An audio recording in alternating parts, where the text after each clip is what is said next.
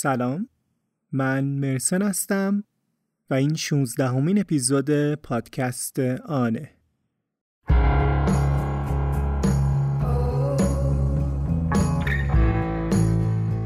پادکستان پادکستی که توی هر قسمتش داستان واقعی آدم ها رو تعریف می‌کنیم تا سعی کنیم خودمون رو جاشون بذاریم.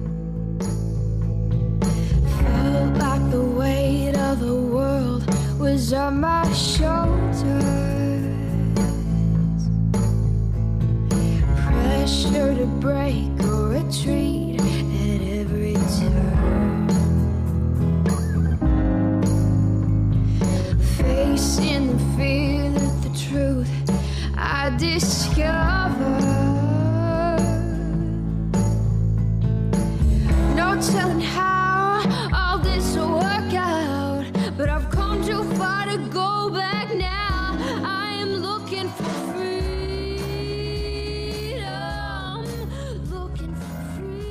این دومین قسمت داستان مردگان حرف نمیزننده. اگه اپیزود قبلی رو گوش ندادین لطفا برگردین و اپیزود 15 هم رو گوش کنید. یه چیزی رو همین اول بگم که خودم هم خیلی برای ذوق دارم من دارم یک اپیزودهای اختصاصی رو تولید می‌کنم به اسم آنگاه. آنگاه فرزند پادکست آنه که محتواش قرار اپیزودهای کوتاهی باشه که یا داستان مستقل دارن یا یک داستان فرعی یا همون اسپیناف از یکی از داستانهای پادکست آن باشن. هر ماه هم قرار یک اپیزود منتشر کنیم. برای اولین اپیزودش هم یک قسمتی از داستان بدون لبخندیدن یا همون داستان یوسف رو انتخاب کردم که توی اون سه تا اپیزودی که منتشر شده تعریف نشده. یوسف جدیدن برای من تعریفش کرده. دسترسی به این اپیزودا نیاز به دونیت داره. اگر داخل کشور هستین می‌تونید از سایت تیروبات تهیهش کنید. اگر هم خارج از کشورید از سایت پترون. توی پترون یکم دستم بازتره و احتمالا اونجا پشت صحنه و نوشته و محتوای دیگرم قرار میدم. لینک هر دو تا سایت رو می‌ذارم توی توضیحات و وقتی که روشون کلیک کنید توی صفحه اختصاصیشون بیشتر در موردشون توضیح دادم.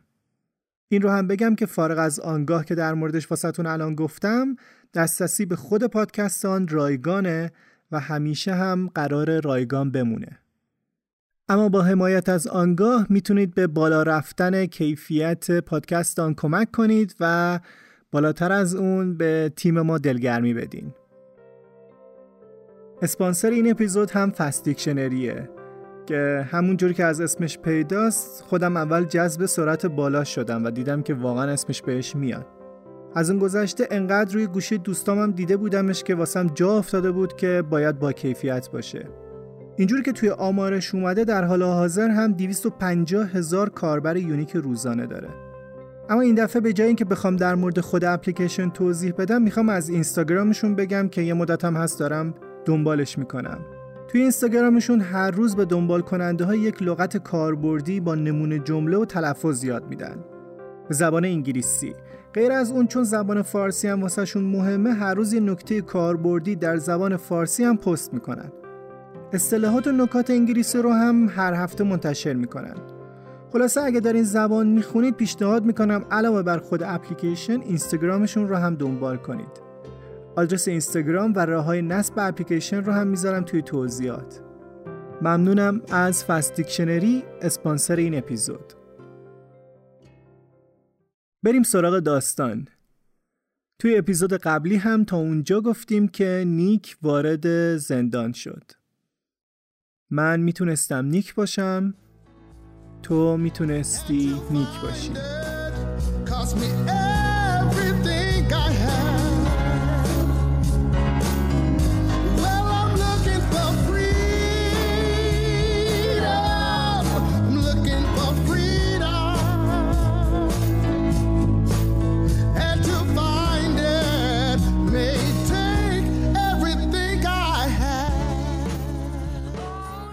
بعد از اینکه وارد شدم به هم یه دست لباس دادن و من انداختن توی سلول انفرادی. در این سلولا رو طوری ساخته بودن که وقتی می‌خواستی واردشون بشی باید سرتو خم می‌کردی. هیچ نوری هم داخل سلول نمی اومد و همه جا رو هم یه سکوت مرگبار گرفته بود. اینجور که معلوم بود یه قسمتی از مجازات مجرمان در انتظار اعدام همین سکوت بود. هیچ کس نباید حتی با سلول جفتیش حرف می‌زد. اونجا میشنیدی که زندانی های دیگه توی سلولاشون دکمه فلاش دستشویاشون رو می‌زنن. صدای ریختن آب میومد صدای پای نگهبانا و جیلینگ جیلینگ کلیداشون. ادرار کردن سرفه کردن. ولی هیچ صدایی از گفتگو شنیده نمی‌شد و شاید این عذاب آورترین بخش بود.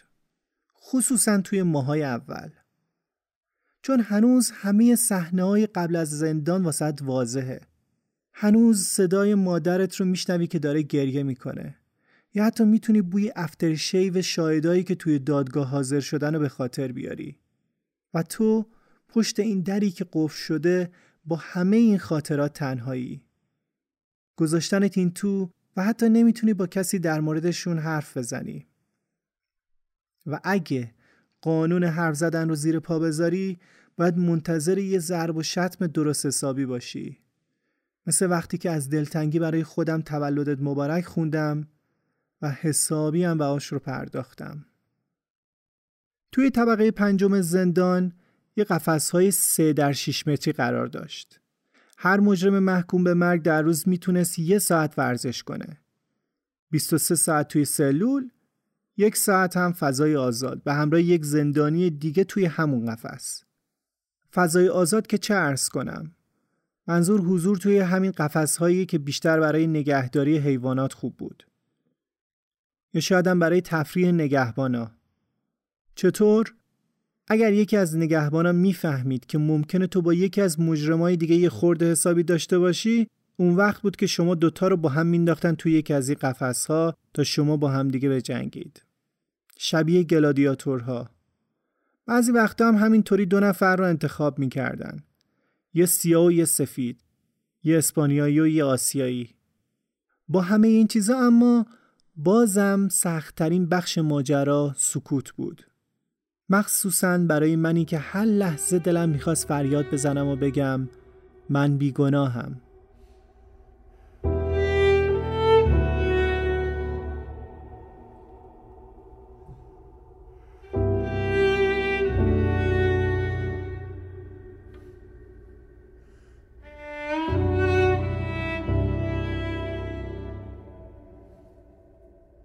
حالا دیگه دو سال شده بود که توی سکوت زندگی می کردم. وکیل تسخیریم آقای جوبولون با اینکه زیاد از من خوشش نمی اومد واسم یه دادگاه تجدید نظر جور کرده بود. 20 فوریه قرار شد که برم و بعضی مسائل رو بررسی کنم. خیلی هم ذوق داشتم که شاید یه گرهی باز بشه. تازه غیر از اون مادرم هم اونجا بود. آدم به امید زنده است دیگه. یه ون از زندان اومد دنبالم با دو تا افسر که تقریبا 50 60 ساله به نظر می رسیدن. پنج ساعت راه در پیش بود. و همینطور که داشتیم راه پرپیچ خم جنگلی رو آروم آروم طی کردیم من که مدت ها بود که جرأت نمی کردم بدون اجازه حرف بزنم کم کم یخم آب شد. باشون گرم گرفتم و حتی نتیجه بازی های بیسبال رو هم ازشون پرسیدم. دیگه هوا داشت تاریک می شد. از دور تابلو غذاخوری بین رایی پیدا بود که یه پمپ بنزینم کنارش بود. یکیشون به اون یکی گفت اینجا وایسیم من می‌خوام برم دستشویی. ون کنار همون ساختمون وایساد. بیرون حسابی هوا سرد بود. منم گفتم منم می‌خوام برم دستشویی. برای همین با یکی از افسرها رفتیم داخل دستشویی. افسری که با من اومد توی دستشویی سر پا وایساد و داشت کارشو می‌کرد و با دستم در دستشویی رو که من توش بودم نگه داشته بود. به خاطر اینکه از هوای گرم اومده بودیم توی هوای سرد شیشه عینکم بخار گرفته بود. خیلی سردم بود. کارم که تموم شد افسری که همراهم بود فکر کرد همکارش دم در وایستاده. منم از در دستشویی اومدم بیرون و چشمم خورد به اون یکی پلیس که کنار ماشین وایستاده بود. شروع کردم به دویدن تا برگردم توی ماشین گرم که یکم اونورتر پارک شده بود. دیدم افسری که کنار پلیس انگار هولد شد. سیگارش از دستش افتاد و رو در آورد و قبل از اینکه بفهمم چی شده یه تیر سمتم شلیک کرد. من که بهت زده شده بودم خودم رو انداختم روی زمین. تمام پوست دستم کنده شد. از قرار معلوم پلیس فکر کرده بود که من حساب همکارش رو توی دستشویی رسیدم و حالا دارم میام سراغ اون. دیدم دوباره در اسلحه‌اش رو سمتم نشونه میره. از جام بلند شدم و دویدم سمت غذاخوری. مردمی که داشتن غذا میخوردن منو دیدن که دارم با سرعت به سمت پنجره میام. اونا هم شوکه شده بودن. می‌دونستم تا وقتی که دارم سمت پنجره میرم پلیس شلیک نمی‌کنه. رسیدم به ساختمون غذاخوری. دور زدم رفتم سمت پمپ بنزین. خواستم یه ماشین بدزدم که نشد. دوباره ساختمونا رو از پشت دور زدم. و برگشتم جای اول پشت ساختمونی که ون پلیس جلوش بود. دیدم دو تا افسر پلیس دارن سر همدیگه داد می‌زنن و سر این بحث می‌کنن که کدوم یکیشون احمق تره یکیشون اومد در ون رو باز کرد و بیسیم زد که فرار یک مجرم محکوم به اعدام. نیروی پشتیبانی بفرستید. چند لحظه نگذشت که دیدم حتی داره از ساختمون کنارم هم پلیس میاد بیرون. نگو اونجا هم ساختمون پلیس بین راهیه. چند دقیقه بعد تمام فضا پر شد از صدای آژیرای ماشینای پلیسی که از همه جا داشتن اون سمتی می اومدن اولش به سرم زد که برم بیرون بگم ببخشید اشتباه شده. ولی دیدم همینطوری هم سمتم شلیک کرده بودن. انقدر عصبانی بودم که گفتم بس دیگه این وضعیت. حالا که اینطور شد فرار می‌کنم. از سرما در حال یخ زدن بودم. دندام شدیدن درد می‌کرد. عینکم رو در آوردم بازش کردم و پین عینکم رو داخل دستبند کردم و چرخوندم. دستم آزاد شد. یکم اونجا نشستم تا نفسم جا بیاد. همین که از پارکینگ ماشینا خارج شدم یه هلیکوپتر که داشت بالای سرم میچرخید منو پیدا کرد. دیگه با تمام قدرتی که توی بدنم بود شروع کردم به دویدن. چهار ساعت تموم توی جنگل منو دنبال کردم ولی خب به نظر خوششانس بودم. دوربین مادون قرمز هلیکوپتر به خاطر سرمای شدید کار نمی‌کرد و بالاخره بعد از یه موش و گربه بازی و طولانی گمم کرد. هشت کیلومتر رو با پاهای داغون و خونی راه رفتم. به هر زور و زحمتی که بود خودم رو رسوندم به پنسیلوانیا. اونجا هم یه ماشین دزدیدم. توی ماشین یه سکه پیدا کردم و از تلفن عمومی با یکی از آشناهام تماس گرفتم. اونم بهم پول و لباس رسوند. بعد با یه هویت جعلی رفتم هتل و سه روز اول رو فقط داخل اتاق بودم. راه رفتن با اون پا غیر ممکن بود. تمام پام زخم شده بود. سه روز خوابیدم و فقط به پاهم استراحت دادم. روز سوم دلم می‌خواست بزنم بیرون و طعم آزادی رو احساس کنم. یکم رفتم تو خیابونای اطراف قدم زدم. آدما رو نگاه کردم. لباسای رنگی که پوشیدن و یه آقایی که سهون به هم تنه زد و ازم معذرت خواست. من یه مرد آزاد بودم. پیچیدم توی کوچه که یه دونه فروشگاه بزرگ بود. توی ویترین فروشگاه کلی تلویزیون چیده بودن که هر کدومش داشت یه شبکه رو نشون می‌داد. و جالب بود که عکسم رو همزمان داشتن توی چند شبکه نشون می‌دادن. اونجا بود که برام جا افتاد که خبر اول این روزا منم. فرار یه مجرم محکوم به اعدام. و اون لحظه بود که واقعیت مثل پتک خورد توی سرم که شاید بیرون از زندان باشم. ولی یک انسان آزاد نیستم. و این بیرون بودن از زندان هم احتمالا زیاد طول نمی‌کشه.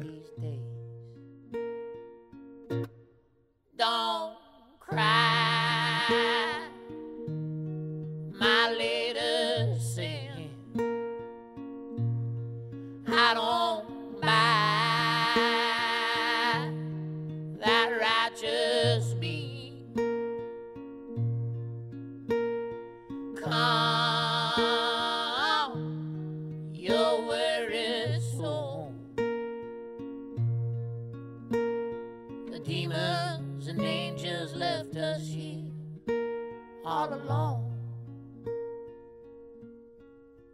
حالا دیگه 25 روز از فرارم گذشته بود.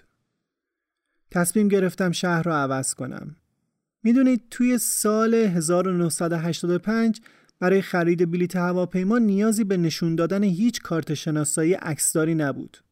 منم رفتم به یه رستوران شیک بالای شهر منتظر موندم تا یه نفر پا شد رفت دستشویی. کتش روی میز بود. کتشو برداشتم و دست کردم توی جیباش کیف پول و فیش بخش امانات رستوران رو برداشتم. خیلی با اعتماد به نفس رفتم دم بخش امانات و فیش رو دادم. خانومی که مسئولش بود با یه لبخند یه پالتوی پوست خیلی گرون بهم تحویل داد. منم از اونجا مستقیم رفتم فرودگاه و یه بلیت لحظه آخری برای شهر اولاندو خریدم. حتی کسی کارت شناساییم رو هم چک نکرد. همین که بلیت توی دستم بود کافی بود. خلاصه رسیدم به اورلاندو سوار تاکسی شدم و به راننده گفتم منو ببر به مرکز ابزار فروشی ها. اون موقع از ابزار فروشی هم می‌شد اسلحه خرید. از پشت شیشه یک از مغازه ها یه فروشنده رو دیدم که خیلی قیافش تابلو بود خلافکاره.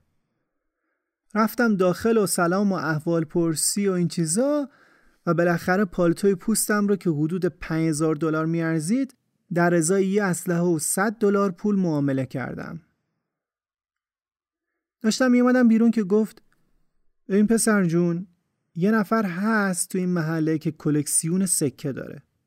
هر سکش هم 350 دلار میارزه. اگه ازش سکه هاش رو بدزدی یه پول خوبی بهت میدم. منم دیدم جیبام خالیه کاری هم که ندارم فرصت خوبیه. قرار بود چی مثلا بشه گیر بیفتم به حکم اعدامم اضافه بشه فرقی نمی‌کرد. زدم بیرون و رفتم یه دوچرخه خریدم و حرکت کردم سمت خونه آنتونی منیلا. آنتونی در خونش وایساده بود. دست کون دادم و علکی گفتم از دوران زندان همدیگر رو می‌شناسیم. چاکرم و نوکرم و یه تعداد قرص دارم برای فروش.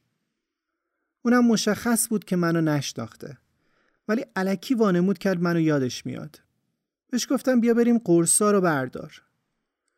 آنتونی گواهی نامه رانندگی نداشت و پلیسای محلم اینو می‌دونستن. برای همین سویچ ماشینش رو به هم داد و گفت تو رانندگی کن. راه افتادیم و چند تا چهار را اونورتر زدم کنار. اسلحه رو در آوردم و گفتم ببین مقاومت نکن. من سکیات رو می‌خوام. بعدش جواهرات و ساعتش رو گرفتم و دستش رو بستم و انداختمش توی صندوق عقب. دور زدم برگردم سمت خونه که سر اولین چهار راه دیدم صندوق عقب باز شد. آنتونی پرید بیرون رفت سمت ماشین عقبی خودشو انداخت روی کاپوت و داد زد کمک کمک می‌خواد منو بدزده و بعد بدون که منتظری چیزی بشه پرید پایین و فرار کرد سمت پارک کناری انگار در صندوق عقب رو درست نبسته بودم دو تا خانم توی ماشین عقبی بودن که اول با چشم گرد شده آنتونی رو دیدن که داره دور میشه و بعد سرشون رو چرخوندن سمت من. منم پامو گذاشتم رو گاز و فلنگو بستم. تمام عصر و شب رو رانندگی کردم. خیلی خسته بودم. از همه چیز. نمی‌تونستم حتی یه اتاق بگیرم. رسیدم به ساحل پارک کردم و سعی کردم بخوابم. ساعت تقریبا دو نیم صبح بود که دیدم یکی داره می‌زنه به شیشه ماشین. چرتم پاره شد. چشمامو مالوندم و خودمو جمع کردم. و وحشت کردم وقتی دیدم یه پلیس کنار ماشین وایساده دستشو گرد چرخوند که یعنی شیشه رو بده پایین. هنوز منگ خواب بودم و داشتم سکته می‌کردم که گفت ببخشید آقا شما صدای جیغ یه خانم رو نشدیدین؟ بهمون گزارش آزار دادن تو این محدوده منم گفتم ها داشتم جواب آماده می کردم که یه پلیس از سمت شیشه سمت شاگرد گفت هی برت این اسلحه داره اونی که سمت من بود اسلحهشو کشید و گفت صبر کن صبر کن چی شده؟ به صندلی کنارم نگاه کردم دیدم چند سانت از نوک اسلحم از زیر پتو زده بیرون. خلاصه من از ماشین کشوندن بیرون و بردنم ایستگاه پلیس. اونجا یه اسم علکی بهشون گفتم. توی ایستگاه پلیس روی صندلی نشستم و ذهنم رو جمع کردم. دیگه واقعا از این وضعیت خسته شده بودم. گفتم باید یه جایی تلفن کنم. یه تلفن بهم دادن. زنگ زدم خونمون و پدرم بلا فاصله تلفن رو برداشت. گفتم بابا به FBI زنگ بزن. بگو من کجام. اگه تا صبح نیان دنبالم فردا میفرستنم جلوی قاضی اونم یه قرار وسیقه واسم می‌ذاره آزاد میشم و دوباره فرار می‌کنم. خسته شدم. پدرم تلفن قطع کرد. خسته شده بودم از اینکه خانوادم همیشه نگرانم باشن. یکم بعد درهای ایستگاه پلیس بودن که به هم کوبیده می شدن و آدم بود که این طرف و اون طرف می دوید. خیلی زود دوباره فرستادنم دادگاه و سی و پنج سال دیگه هم به زندانم اضافه شد.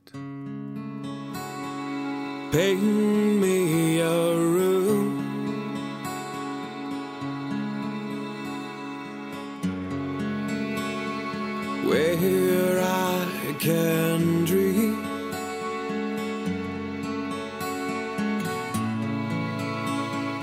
Dream of a world that I used to see.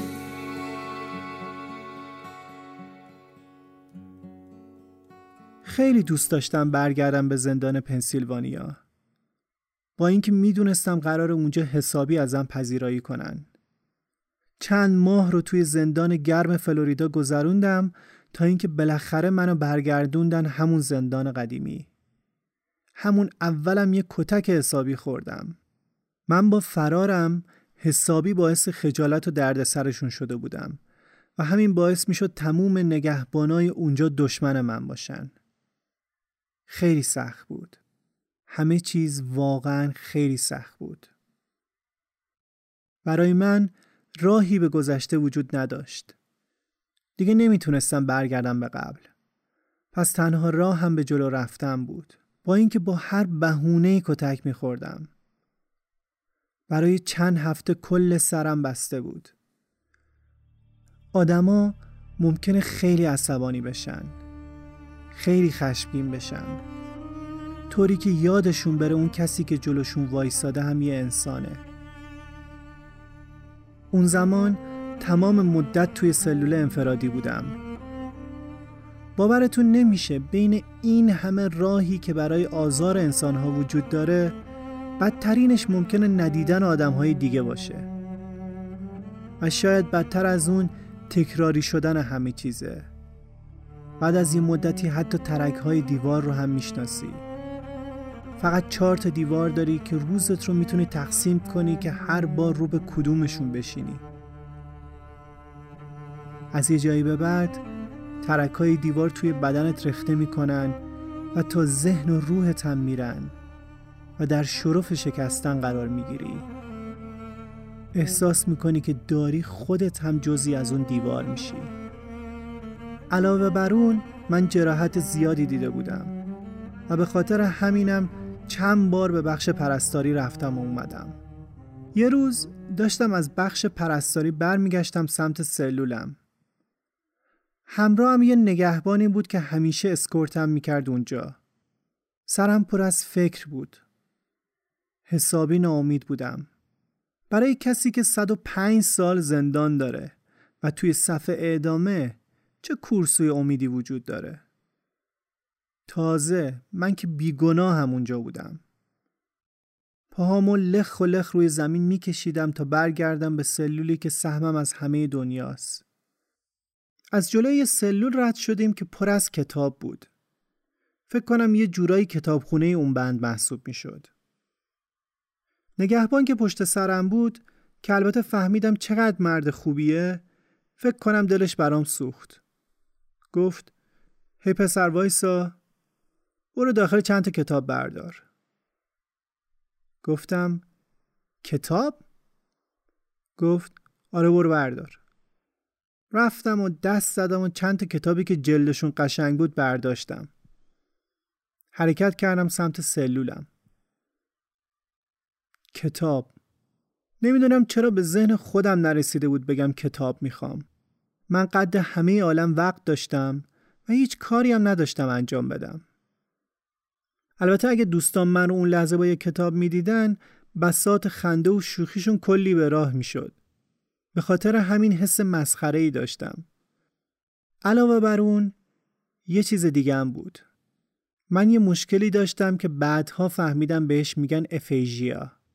افیژیا یا زبان پریشی اختلال در ارتباطه که یا ارسیه یا در اثر یک ضربه شدید به مغز ایجاد میشه. که برای من اون دلیل ضربه ای بود که توی کودکی به سرم خورده بود. اون ضربه چی بود؟ بعدم تعریفش می‌کنم. اما افیژیا باعث اختلال در خوندن و نوشتن و حرف زدن میشه. من نمی‌تونستم خوب صحبت کنم. یه جورایی نه درست بعضی از جملات کلمات رو متوجه می‌شدم و نه درست می‌تونستم تکلم کنم. توی دادگاه مثلا خیلی از کلمات و اصطلاحات رو اصلا نمیفهمیدم و وقتی ازم می‌خواستن که حرف بزنم همش امم می‌کردم و این همه رو آسی کرده بود. اما توی زندان وقت زیاد داشتم.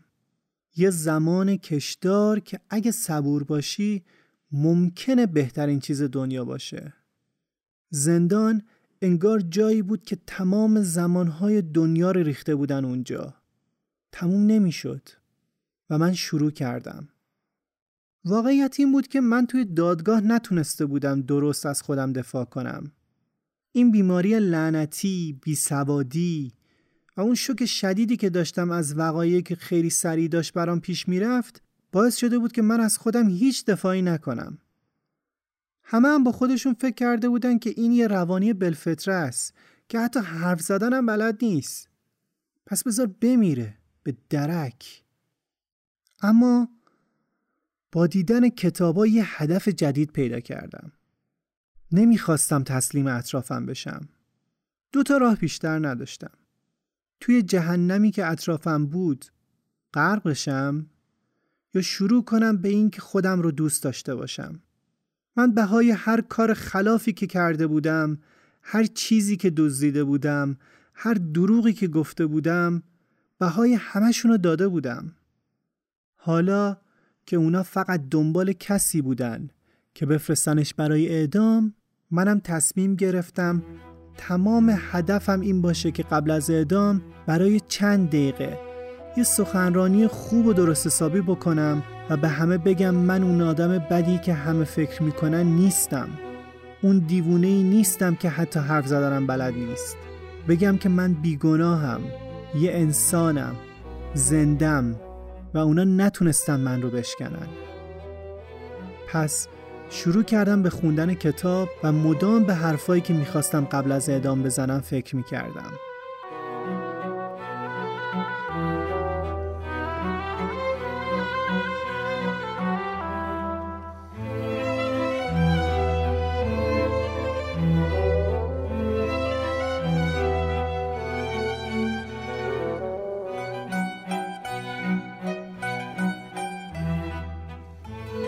صفحه اول کتاب توسعه آموزش عمومی یه نوشته بود که یه راهکار موثر برای یادگیری رو توضیح داده بود.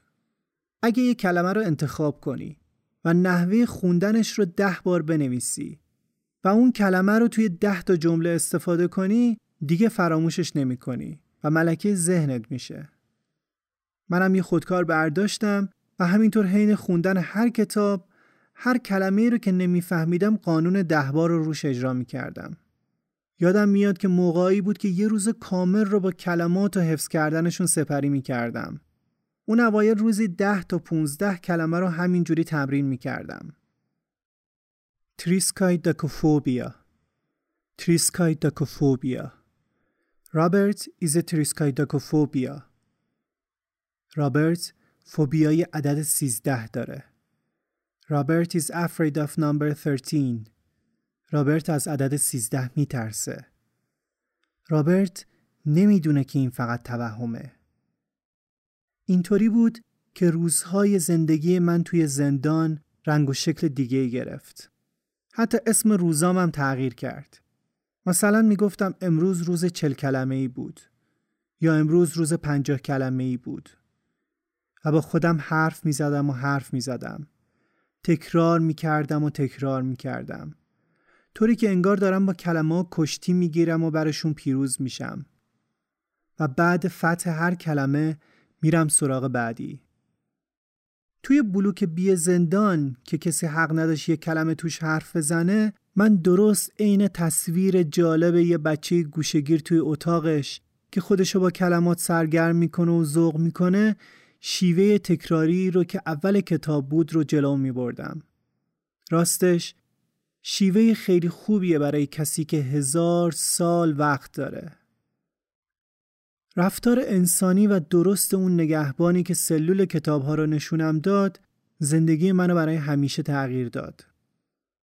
گاهی اوقات به این فکر می‌کنم که چطور شد اون تصمیم رو گرفت. نمی‌دونم وقتی داشت من رو به سمت سلول می برد داشت به نهار فکر می کرد یا به اینکه باید بچهش رو از مهد کودک ببره خونه یا هر چیزی دیگه ای احتمالا برای یه لحظه به ذهنش رسیده این پسر حسنش سر نمیره. بذارم یه کتاب برداره. بعد گفته بذارم. یا. یا از دیشب با خودش فکر کرده. فردا که دارم میبرمش سمت سلولش حتما بهش یه کتاب میدم. یا. یا کار همیشهش بوده؟ سعی می‌کرده تفاوتی ایجاد کنه. هرچی که بود اگه واسش یه لحظه بود یا یه روز بود یا کار همیشه اما زندگی من رو تغییر داد. من آروم آروم شروع کردم. کلمه ها جمله ها پاراگراف های کوتاه و بلند و بعدم صفحات و کتاب ها عاشق کتاب خوندن شده بودم. به کتابا چسبیده بودم و رهاشون نمی کردم اولین صد کتابی که تموم کردم اینقدری به خودم افتخار می کردم که هیچ وقت توی زندگیم همچین حسی نداشتم. رمان ها کتاب های جنایی دنبال دار عاشقانه ها کتاب های روانشناسی تقریبا همه چیز می خوندم تا اینکه یه روزی اومد که هزار تا کتاب خونده بودم و برام افتخار خیلی بزرگی بود. سلول من پر شده بود از کتاب و من یه عشق بیدریق داشتم. من عاشق داستان و داستانگویی شده بودم. عاشق داستان آدمهای واقعی و خیلی خوشحال بودم که یه اعتیاد جدید پیدا کردم. به کتاب.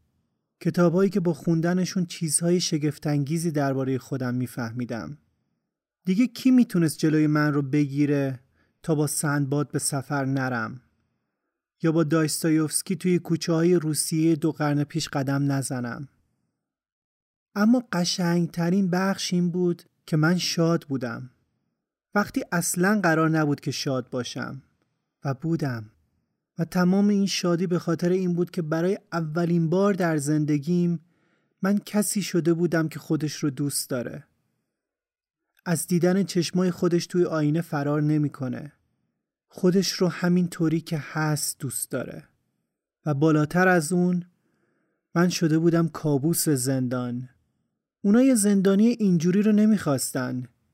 زندانی که بتونه نامه بنویسه راه و چاه رو به بقیه نشون بده و حقوق خودش رو بدونه.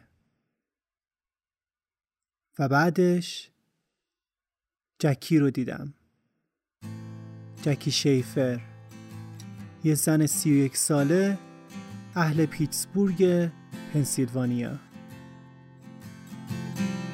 It's time for you to fix me.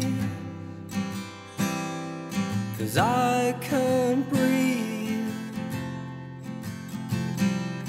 Wasn't my intention to let things go this far.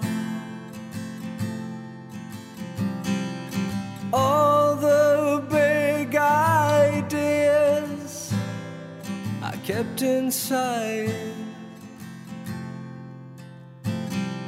I guess it doesn't mean that much to you. این بود اپیزود 16 پادکست آن ممنونم که همراه ما هستین. به فاصله پنج روز اپیزود بعدی یعنی قسمت سوم این داستان منتشر میشه. اگه تمایل داشتین اپیزود اول آنگاه رو هم بشنوید. لینکاش در قسمت توضیحات هست. ممنونم از نکیسا برای ادیت از نازنین برای نگارش زهره برای ویرایش متن و بچه های ارسی برای انتخاب موسیقی. واسهتون بهترین ها رو آرزو می‌کنم و خدا نگهدار.